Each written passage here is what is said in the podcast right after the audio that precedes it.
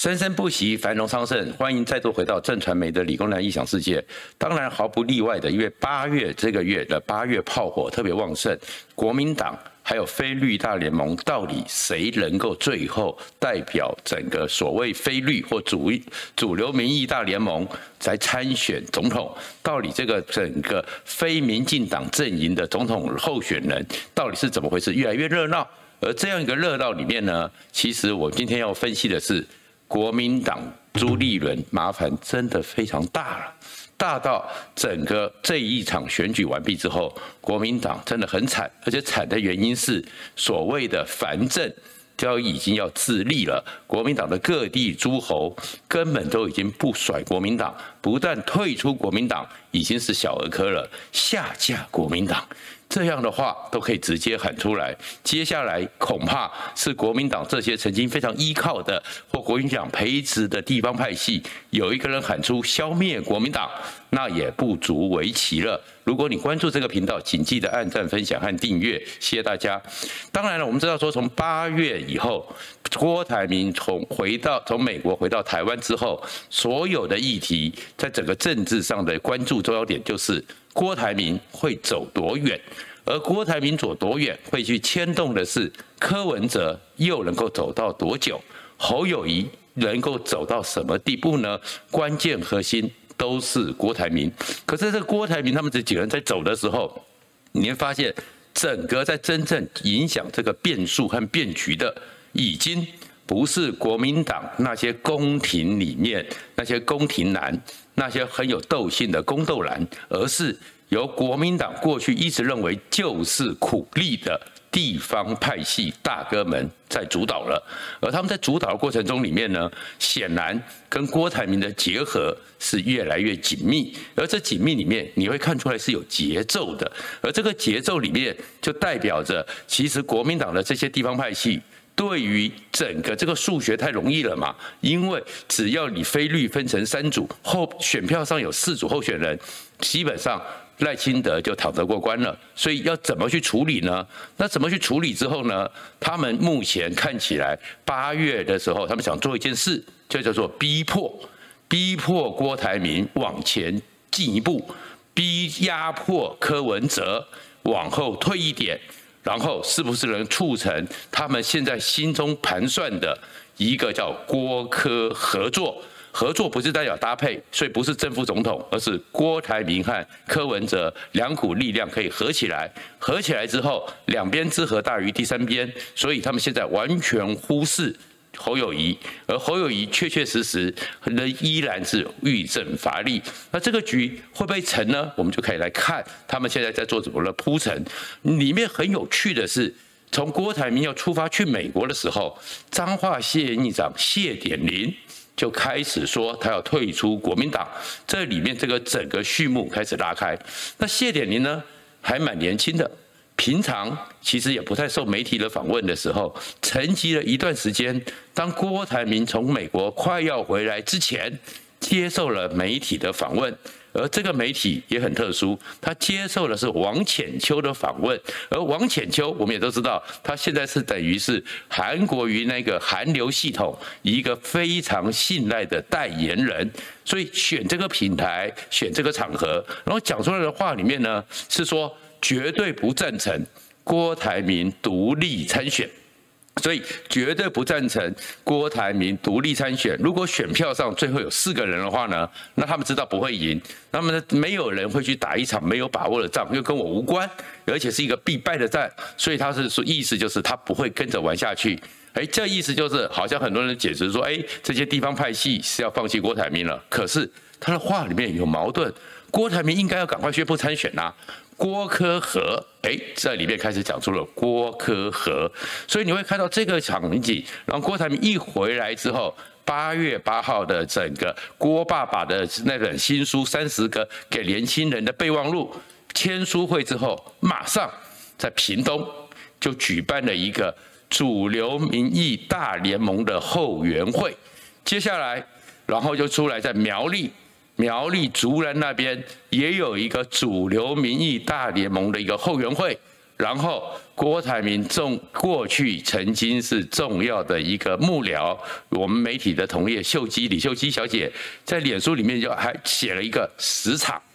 那这里面的讯息是什么？这里面的讯息其实就是在写给做给柯文哲看，陆军是在柯郭台铭的手里。你柯文哲现在因为自己犯了很多错，柯文哲正在走下坡，那你要看到那个 muscle，看到那个肌肉，看到那个资源，柯文哲你要自己看着办，所以你会看到柯文哲的压力也很大。压力大了，柯文哲自己出来讲两次，绝对不退让。他民民众，他一定会代表民众党参选到最后，然后又说八二三的时候，他不会去参加金门了，因为可能怕变成是郭台铭在那个机会里面抢尽风头，强势的制造了郭柯和的一个气氛。可本来这个东西就是一个变动，而这变动里面，其实你会看到一些美感。这美感里面就是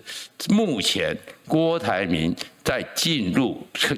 进行联署这件事情，大概功在弦上。但是功在弦上里面的状况是说，我以前哦有去拉过那个蒙古的那个真正的蒙古弓，那就因为拿过来，那因为我骨架大，所以我还拉得开。但是你拉很久，你手很痛哎。所以现在郭台铭一直拉弓不射箭，那些帮他拉弓的地方上的头人快要受不了了，所以他们是在逼郭台铭，你赶快做个决断。所以郭台铭呢，在那个八月十一，在南门中继市场市场的时候，也讲出一段耐人寻味的话：准备好了就会有所宣布。所以看起来都是往这边走。那这边走的时候，其实你就回去看郭台铭这些场子展现出来的实力是什么，展现的意涵是什么。首先呢，在整个屏东那一场，这一场造势，这真的是选举意味非常重了。重在哪里呢？重的当然就是郭台铭要往选总统这条路走了，而且当他的背板直接字幕打出“选总统”三个字，虽然没有一个人嘴巴里面讲出“选总统”，周点论那些人帮他办了这一场，但是他们是没有目前还在整个朱立伦党纪的暧昧空间。然后在里面选总统之后呢，上去的话没有像以前上次郭台铭或国民党传统的，请了一些艺人，请了一些表演团体在那边歌舞秀。讲话的你会看到也也跟过去不太一样，有市民代表，有乡民代表，有乡长，有一些县议员，里面有些人是国民党党籍的，很多人是无党籍但是友善于国民党的。哎，大家讲说这些人，哎，好像也名不经传呐，好像平常没什么重分量的人，那就没看清楚其中的眉角了。因为要启动联署，你必须在各地有联署站。那联署站在各乡各镇，你不可能是因为你支持郭台铭，除非你真的是始终支持到底的，你会专程从屏东坐高铁，想办法换车换到台北市的郭台铭那边去登登记联署吗？三一九乡镇各个村落设点越多，联署才冲得越快。那这些上去的人，那叫做一个阅兵。阅兵的意思就是表现出来说，这些市民代表，这些村长。这些乡长就是将来联署站的预备部队，所以如果这十场下去，全台湾这些乡镇比较不是主流的都市，那是不是不是十场的一个阅兵下来，要启动联署的时候，都会区交通方便，在交通的重镇，在交通的中心设几个站，那是容易处理的，在乡镇地区。地方上这些人其实就已经在暗示陆军已经在做准备了，而这个准备的时候，然后这十场的一个阅兵，接下来应该就会是启动联署的一个可能性。然后呢，八月十七号又是一个更关键的日子，这更关键的日子是什么呢？八月十七号由云林的张荣卫出来，他要在台北的一家饭店。那个非常之昂贵、非常知名的饭店办五六十桌，然后是把介绍人给郭台铭认识，这个就是介绍条阿卡给郭台铭认识。这个仪式，其实在台湾地方政治里面是非常重要，因为这个就代表着说，大哥告诉你，以后你就帮他了。其实是这个仪式，就是让郭台铭跟他们这些人，他们这些人也许不会。公开的站出来帮郭台铭什么事？因为等到郭台铭真的宣布他要参选的时候，他们背后有党纪嘛，有党纪不好处理嘛，所以他这一票不会跑掉，但是后面带的那一票人。恐怕就是另外做处理，所以这个事情就是这个状况呢，就有点像我们知道两天那个马英九上来之后，把台湾的一个选区，呃，不是马英九，陈水扁上来之后，我们的选区重划，立委的选举从过去像市议员一样单一选区多席次，变成是哎，就是单一选区单一席次，然后变成是复式选举，然后有政党票。那那个时候台台中县过去的台中县。里面有红黑两派，那每个乡镇每个区都有，但是以后被划分选区之后，所以他们红黑两派的领袖就在大甲镇南宫前面，然后分别带着所有下面的小弟互相见面、互相认识，然后从选区里面说好，以后你就跟着黑派了，以后你就跟着红派了。所以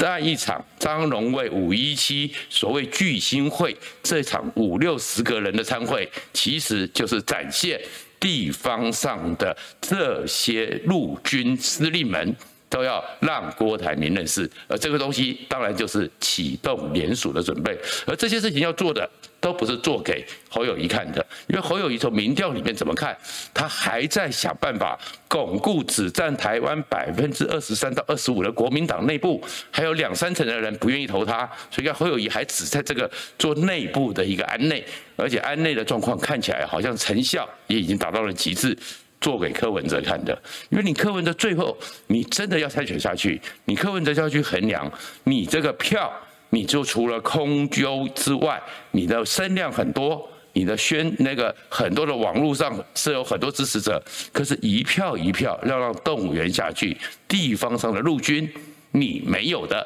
这就变成是他们在帮郭台铭做的一个筹码，而这个筹码就是，如果柯文哲，尤其是现在他从七一六一直一路下来，包了空姐应援团。他的整个声势和民调持续下滑。如果有一天侯友宜还是维持在那个不到二十左右，柯文哲从二十几、三十几一直往下掉，也开始接近侯友宜，然后赖清德还是三十几，那剩下的二十几，如果郭台铭在这个透过八场、十场的造势，然后不断的造势，他的超能力、钞票的能力不断的砸下去之后，如果三个人变成一个等边三角形。都差不多的时候，三个人谁上都不会赢。但是，是不是可以逼迫两个人开始谈？你们怎么去配合？是不是郭台铭去参选，然后民众党跟时代力量虽然有门票，但是不参选，推荐一个副总统人选跟郭台铭搭配，然后郭台铭再用联署持续造势，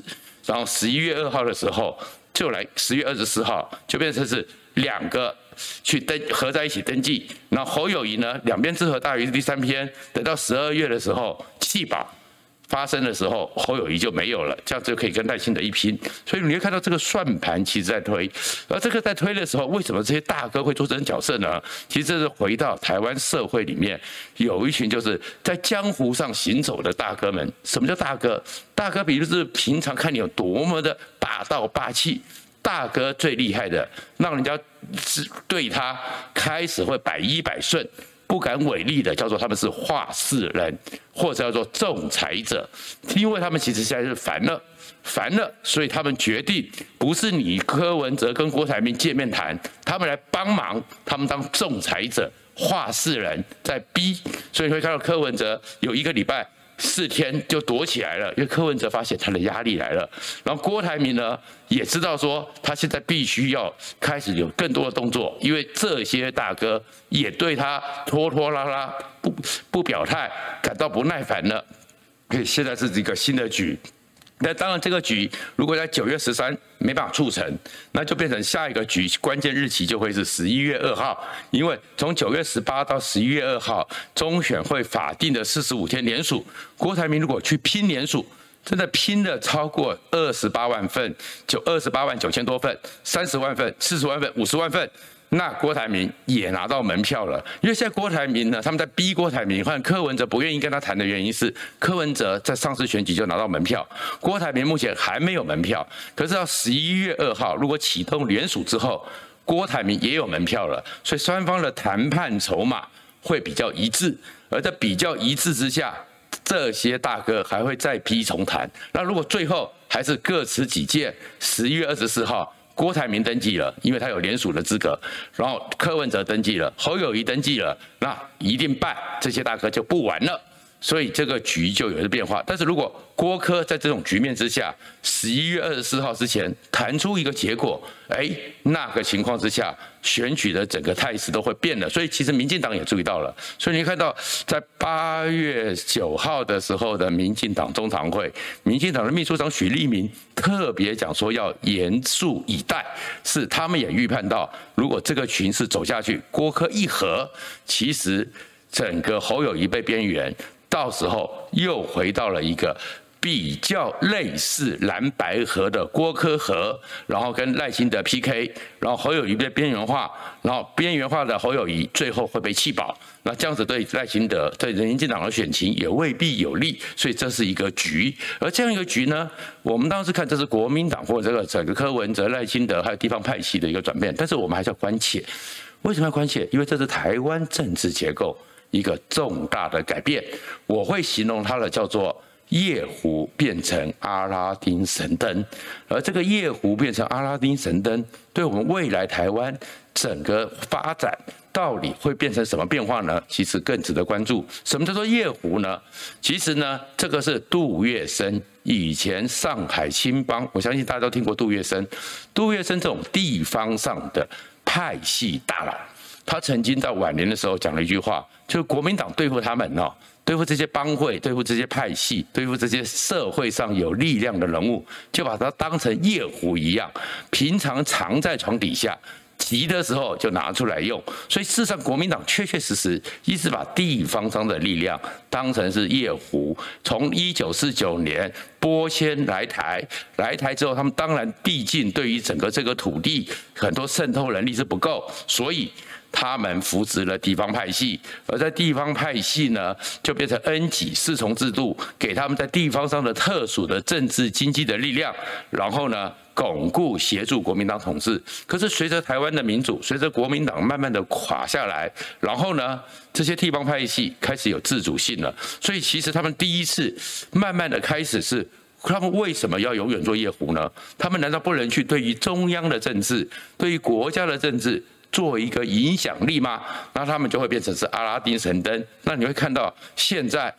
其实民进党早期党外起来的时候，所谓的招降纳派，把那个陈明文找进去民进党，把很多地方上的角头，把地方上的头人找进去民进党，都是这个概念。所以他们这慢慢的这些地方上的人物，不会只甘于在他们的区域里面。做一个大哥，开始希望对中央有所影响，而里面还有一个最关键的事情，就是我们知道李登辉在蒋经国过世之后，要重新再参选总统的时候，那时候一直有一个就是和林洋港之争，而在那样一次的政争之中，最后怎么摆平的？蔡洪文，台中地方大佬，带着所谓八大佬，他是地方派派系的八大佬。跟李登辉和林洋港谈判，谈出来的一个结果，林洋港退。所以其实地方派系是有能力干预政治的，干预中央的一个结构的。然后现在是因为国民党这样一个混乱，国民党现在朱立伦、侯友宜的预政乏力，然后金溥聪杀伐四内部四方，但是对外看起来也是宝刀已老。这个情况之下。这些地方派系一辈子当国民党如杜月笙所杜月笙所说的夜壶，他们会甘愿吗？他们不甘愿。所以你会看到现在这场局其实已经不是柯文哲、郭台铭、侯友谊、朱立伦，而是很多的地方大佬、地方头人觉得他们才是阿拉丁神灯，他们也想去决定和影响、扮演中央政治的关键角色。但是这样一扮演下去之后，会有什么效果？其实也不见得一定有。我们就是地方派系，就用负面的状况。但是如果他们素养够，他们的法治观念都够，哎，其实本来民主就是人人大家都有一定的权利。所以，但是如果还是像过去一样，如果地方派系是比较有很多负面争议。